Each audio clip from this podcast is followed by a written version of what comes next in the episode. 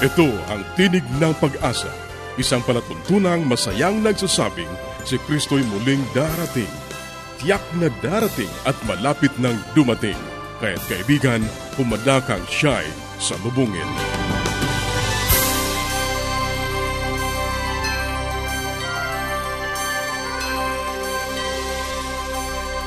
Ang programang ito ay inihahatid ng Adventist World Radio at ako ang iyong kaibigan, Ner Caranza, nag-aanyaya na samahan niyo kaming muli sa 30 minutong paghahatid ng mga mahalagang kaalaman sa kalusugan, masaya at matatag na sambahayan at higit sa lahat sa pagtuklas ng pag-asa na nagmumula sa salita ng Diyos. Binabati natin ang ating mga kababayan sa iba't ibang panig ng daigdig. Maraming salamat sa inyong pagsubaybay, sa inyong pagsuporta sa ating palatuntunan. Sana'y patuloy ninyong maranasan ang pag-iingat ng ating Panginoong Diyos. Sa mga kaibigan natin na hindi pa nagkakaroon ng mga aklat at mga aralin sa Biblia na aming ipinamimigay ng libre, maaari lamang kayong makipag-ugnayan sa amin sa pamamagitan ng panulat, sumulat sa Tinig ng Pag-asa P.O. Box 401, Manila, Philippines. Tinig ng Pag-asa P.O. Box 401, Manila, Philippines. Maaari ka rin mag-email sa tinig at awr.org tinig at awr.org o kaya ay mag-text sa Globe 0917-1742-777 0917-1742-777 at sa Smart 0968-8536-607 0968-8536-607 0917. Pwede rin po sa ating Facebook page, facebook.com slash awr Luzon, Philippines facebook.com slash awr Luzon, Philippines o dumalaw sa ating website www.awr.org www.awr.org Sa ilang saglit, ang buhay pamilya.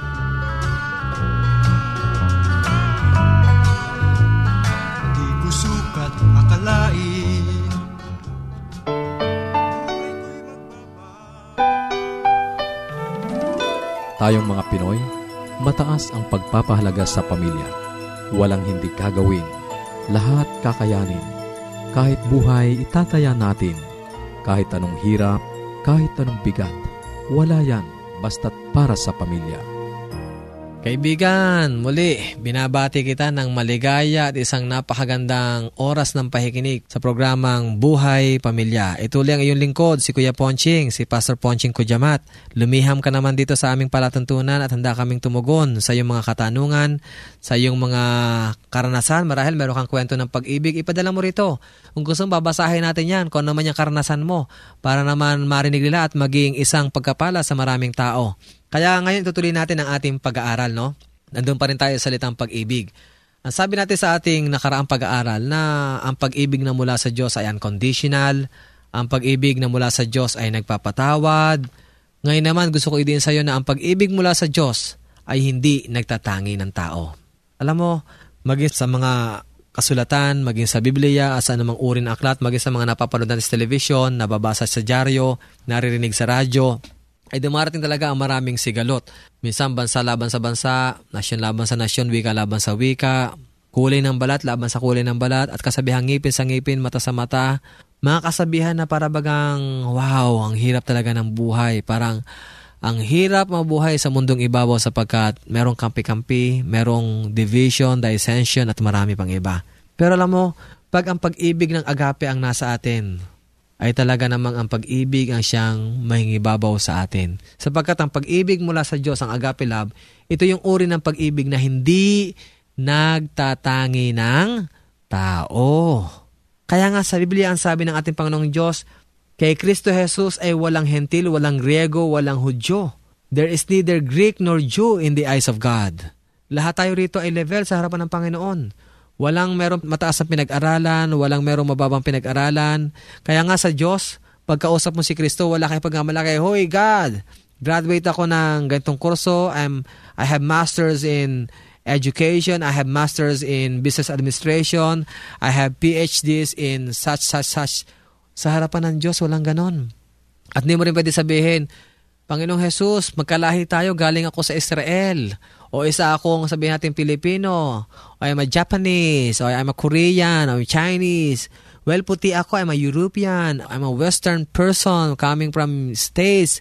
Ay, alam mo, sa harapan ng Diyos, kaibigan, wala na siyang iniisip ang ganon.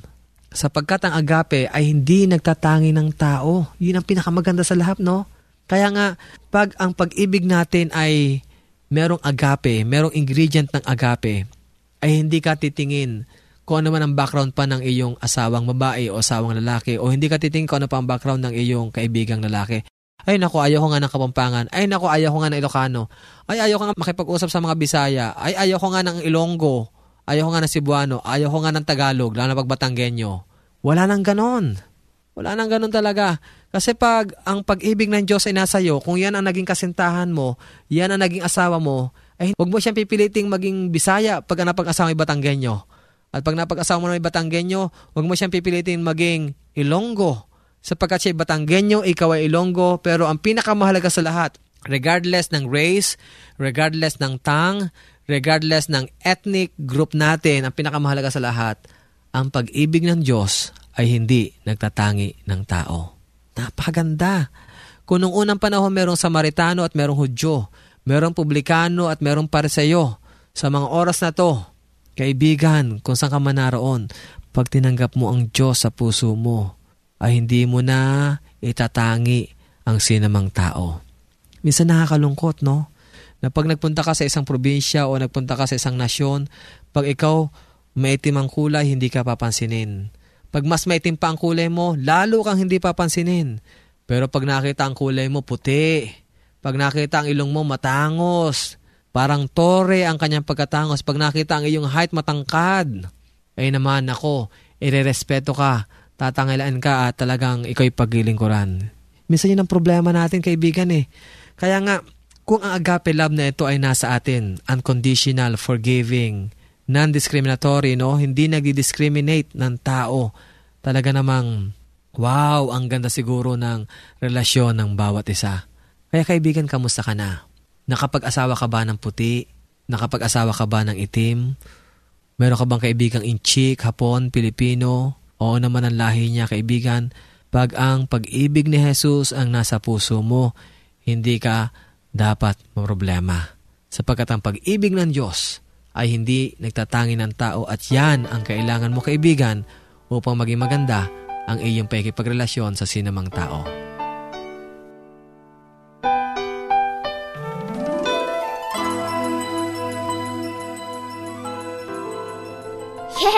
Dad and Mom are coming. I wish my parents will come too. The best way to spend time? It's with family. Adventists care. Patuloy kang nakikinig sa Tinig ng Pag-asa. Kung mayroon ka mga katanungan o anuman ang nais mong iparating sa amin o kung nais mong magkaroon ng libreng aklat na aming ipinamimigay, sumulat ka lamang sa Tinig ng Pag-asa, PO Box 401, Manila, Philippines. Tinig ng Pag-asa, PO Box 401, Manila, Philippines. O mag-email sa tinig at awr.org. Tinig at awr.org. Maaari ka rin mag-text sa Globe 0917-1742-777. 0917-1742-777. At sa Smart 0968-8536-607. 0968-8536-607. Susunod, ang gabay sa kalusugan.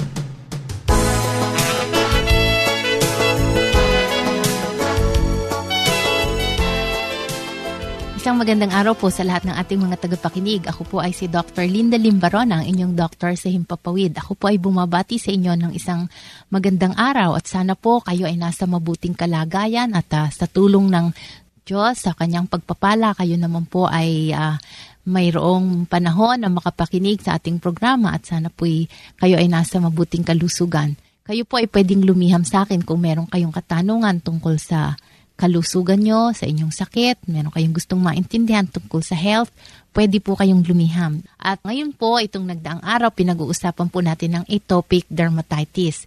Ito po ay asthma of the skin, kung tawagin ng iba, no? At sabi ko nga, ah, may tatlong phases ito. Ang unang phase ay infantile, no? Yung sa baby pa lang, before 2 years old, kahit mga ilang buwan pa lang, ay na-allergy na sa cow's milk. No? Yan po ang pinakakaraniwan. O kaya pag nag-umpisa na ng cereal ang bata nag-uumpisa ng kumain ng mga cereals or ng itlog, pinapakain, pwede nang magkaroon ng allergy or pinapakain ng isda, no? Nag-allergy. Ang pisngi po ang unang-una namumula para pong ito ay na sunburn or rosy cheeks na talagang minsan ay nagmamasama-sa at napakakati. May butlig-butlig, minsan pati scalp or yung bumbunan, tapos sa mga braso, no?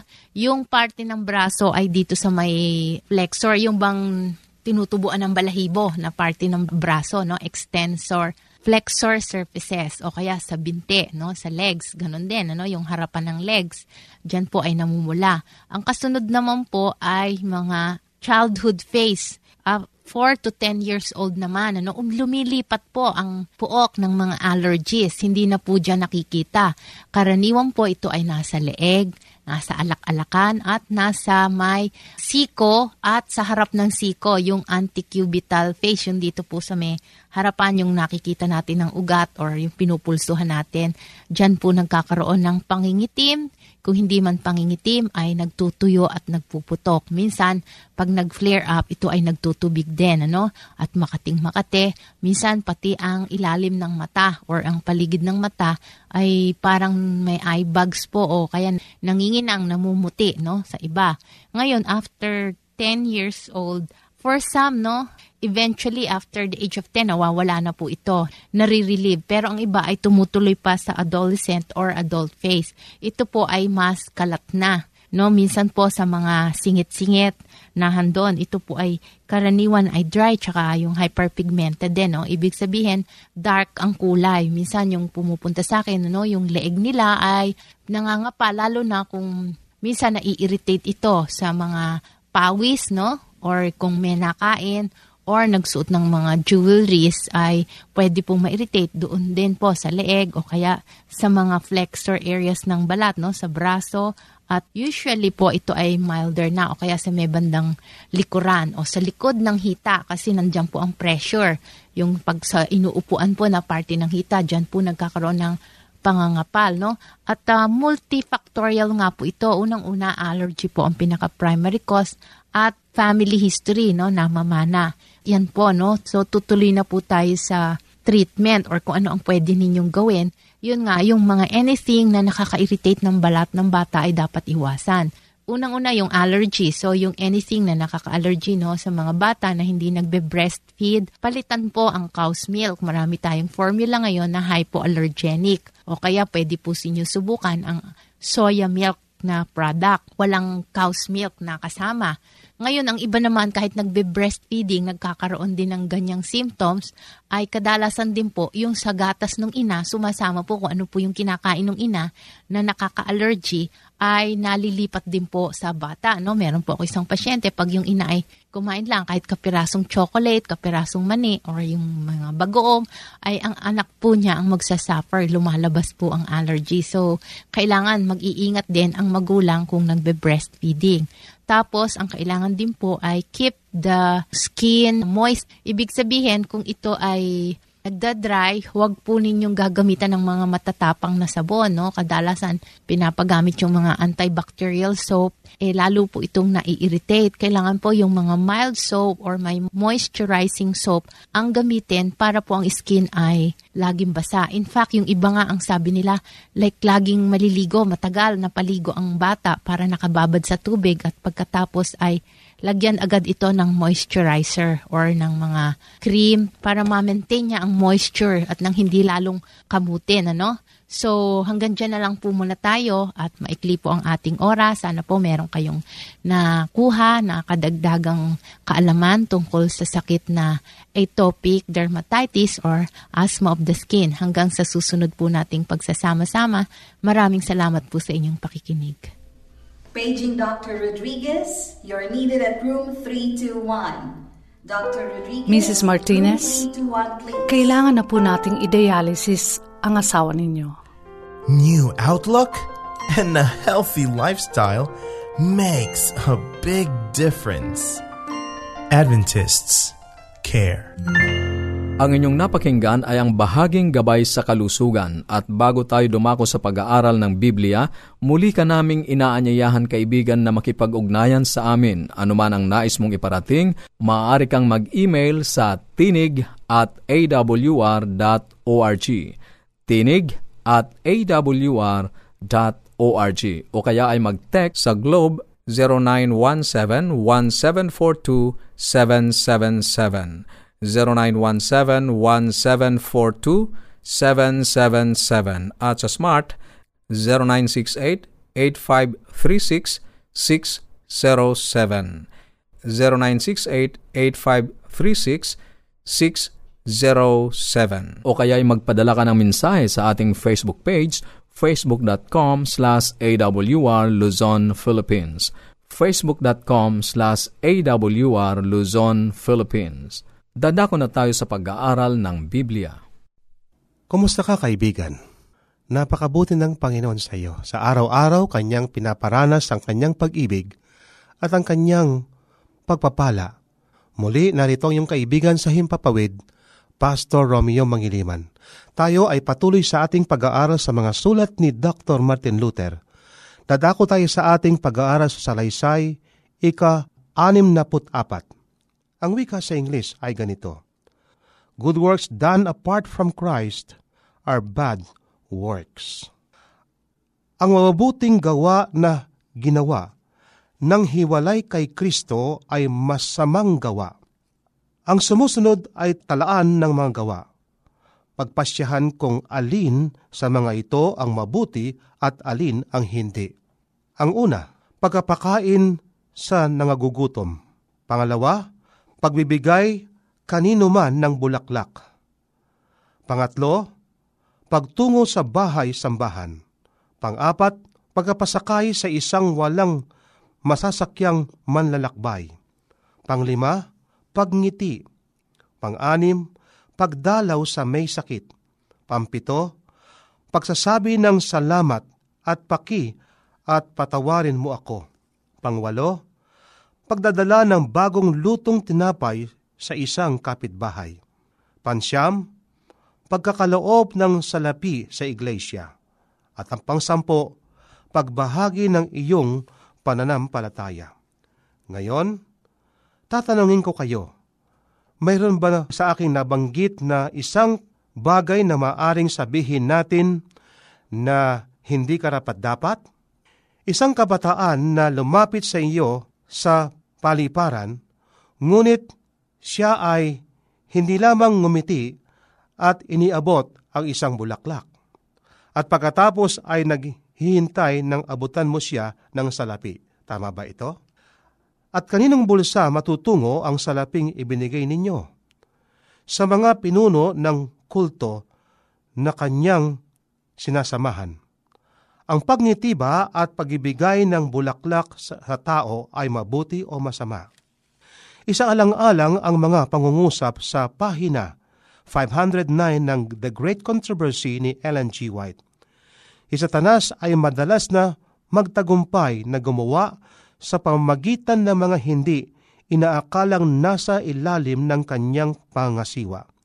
Sa marami ay nangingibabaw ang opinyon na ang lahat na tila pagpipitaganan o kabutihang loob sa ibang kaisipan ay may kinalaman kay Kristo. Kailanman ay hindi pa nagkaroon ng higit na malaking pagkakamali. Ang mga katangiang ito ay dapat na maging biyaya ng likas ng bawat Kristiyano sapagkat ang mga ito ay makapangyarihang impluensya ng tunay na relihiyon, subalit dapat silang italaga sa Diyos. At kung hindi, sila ay magiging kapangyarihan ng masama. Maraming mga tao na may mabuting pinag-aralan at kalugod-lugod na pag-uugali na hindi inaasahan sa ganitong moral na pag-aaral o sinasagawa ng isang tao. Bagamat may mga kabutihan sa kanilang mga gawa, subalit sila ay nasa ilalim ng pangangasiwa ng Diablo. Sinabi ni Jesus sa San Mateo 7, 22 at 23, Marami ang magsasabi sa akin sa araw na iyon, Panginoon, Panginoon, hindi ba naghulak kami sa iyong pangalan? At sa iyong pangalan ay nagpalabas ng mga demonyo? At sa iyong pangalan ay gumawa kami ng maraming gawang makapangyarihan? At kung magkagayon ay papahayag ko sa kanila, hindi ko kayo kilala kailanman. Lumayo kayo sa akin, kayong mga gumagawa ng kasamaan. Kaya ang mga kahangahangang gawa na hiwalay sa relasyon kay Kristo bukod sa pagkakilala kay Kristo ay tinatawag na kasalanan. Ang isang hindi naniniwala sa Diyos ay maaring magluto ng masarap na tinapay at ibigay sa isang kapitbahay. Ang makamakansan libutan na walang panahon para sa Diyos ay maaring magmalasakit para sa sanlibutan na nagugutom at gumawa upang malunasan ito maari silang dumalaw sa mga may sakit, ang mga hentil at walang relihiyon. Ang salaping hindi tinatanggap ng Diyos ay maaring ipagkaloob sa iglesia. May mga taong nasa loob ng iglesia na hindi mga anak ng Diyos, kundi ang mga ito ay mga anak ng Diablo. Ang mga fariseo ay ibinahagi ang kanilang pananampalataya at nagdala sa iglesia ng mga hikayat na masama pa kaysa sa kanila. Marami ang siyang lubhang mapanganib na kriminal ay magsasakay sa isang hasakyan at gagawa ng kabutihan para sa tao, pero hindi sila sa Panginoon. Ang mawabuting gawa na hiwalay kay Kristo ay masamang gawa. Upang ang mga gawa ay maging mabuting gawa, kailangan ang mga ito ay ginawa sa karangalan at kalwalhatian ng Diyos. Ipinahayag ng tagapagligtas San Mateo 5.16 Paliwanagin ninyo ngang gayon ang inyong ilaw sa harap ng mga tao upang makilala nila ang inyong mabuting gawa. Ang mga mabubuting gawa ay magsisimulang makita kapag ang pagsisisi at pagkahikayat ay nangyari sa ganoong mga salita at mga gawa ay luluwalhati sa inyong amang nasa langit. Sinasabi ng Roma 14.23, ang anumang hindi sa pananampalataya ay kasalanan. Kapag humatol ang Diyos, tumitingin siya sa puso, sa mga hangarin, sa mga nakatagong gawain ng isip. Kung tayo ay nabubuhay ng hiwalay kay Kristo, wala tayong ibang magagawa kundi mabuhay na makasarili at kung magkagayon ng ating mabuting gawa ay hindi mabuti kailanman. Kaibigan, bagamat tayo ay meron nakikitang mabuting gawa sa isang tao, pero ang taong ito ay hiwalay kay Kristo, anumang gawang inaakala nating mabuti na hiwalay sa pananampalataya kay Kristo, ito ay isang kasalanan. Katotohanan na kung ang isang tao ay nagugutom at may nagbigay sa kanya ng tinapay, siya ay makakain anuman ang hangarin ng nagpakain sa kanya. Ngunit habang ang taong nagbigay ay gumagawa ng mawabuting gawa na hiwalay kay Kristo, ang lahat ng kanyang ginawa ay masamang gawa. Si Kristo na nabubuhay sa puso sa pamamagitan ng pananampalataya na kusang gumagawa sa atin ang siyang tanging pinagmumulan ng mawabuting gawa.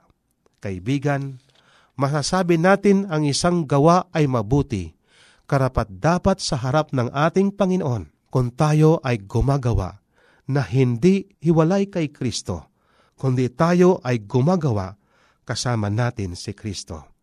Ang sabi nga ng isang manunulat sa Biblia, si Apostol Pablo, ang sabi niya, I can do all things through Christ. Kaibigan, ang lahat ng bagay ay ating magagawa sa umagitan ng ating Panginoon na nagbibigay ng lakas sa bawat isa sa atin. Kaibigan, kailangan mo ang ating Panginoon. Kailangan mong ipasakop ang iyong sarili sa Kanya upang anuman ang ating gagawin, ito ay magbibigay walhati sa Kanyang pangalan. Magbibigay ng isang dangal sa ating Panginoon sapagkat siya'y karapat dapat na purihin, sambahin, at anuman ang ating gagawin, ating gagawin ito para sa ating Panginoon, hindi para sa ating sarili. Tayo manalangin. Mapagpala at dakila po naming Diyos. Napakabuti po ninyo sa inyong mga anak. Inyong pinagkakalob sa amin ng katotohanan at ang aming pagkakalob ang aming sarili sa aming Panginoon, siya ang gagawa para sa amin. O Panginoon, kay nawa po ang gumawa sa amin sa pangalan ng aming Panginoong Hesus. Amen. Maraming salamat sa iyong pakikinig. Sana'y nakinabang ka sa ating mga pag-aaral. Muli ka naming inaanyayahan na makipag-ugnayan sa amin sa anumang katanungang nais mong iparating, gayon din kung nagnanais kang magkaroon ng mga libreng aklat at mga aralin sa Biblia. Sumulat ka lamang sa Tinig ng Pag-asa, P.O. Box 401, Manila, Philippines. Tinig ng Pag-asa, P.O. Box 401, Manila, Philippines maaari ka rin mag-email sa tinig at awr.org. Tinig at awr.org o magpadala ng mensahe sa ating Facebook account facebook.com slash awr Luzon, Philippines facebook.com slash awr Luzon, Philippines Maaari ka rin mag-text sa Globe 0917-1742-777. 0917-1742-777. At sa Smart, 0968-8536-607. 0968-8536-607. At upang ma-download ang mga hindi napakinggang programa, magtungo lamang sa ating website www.awr.org www.awr.org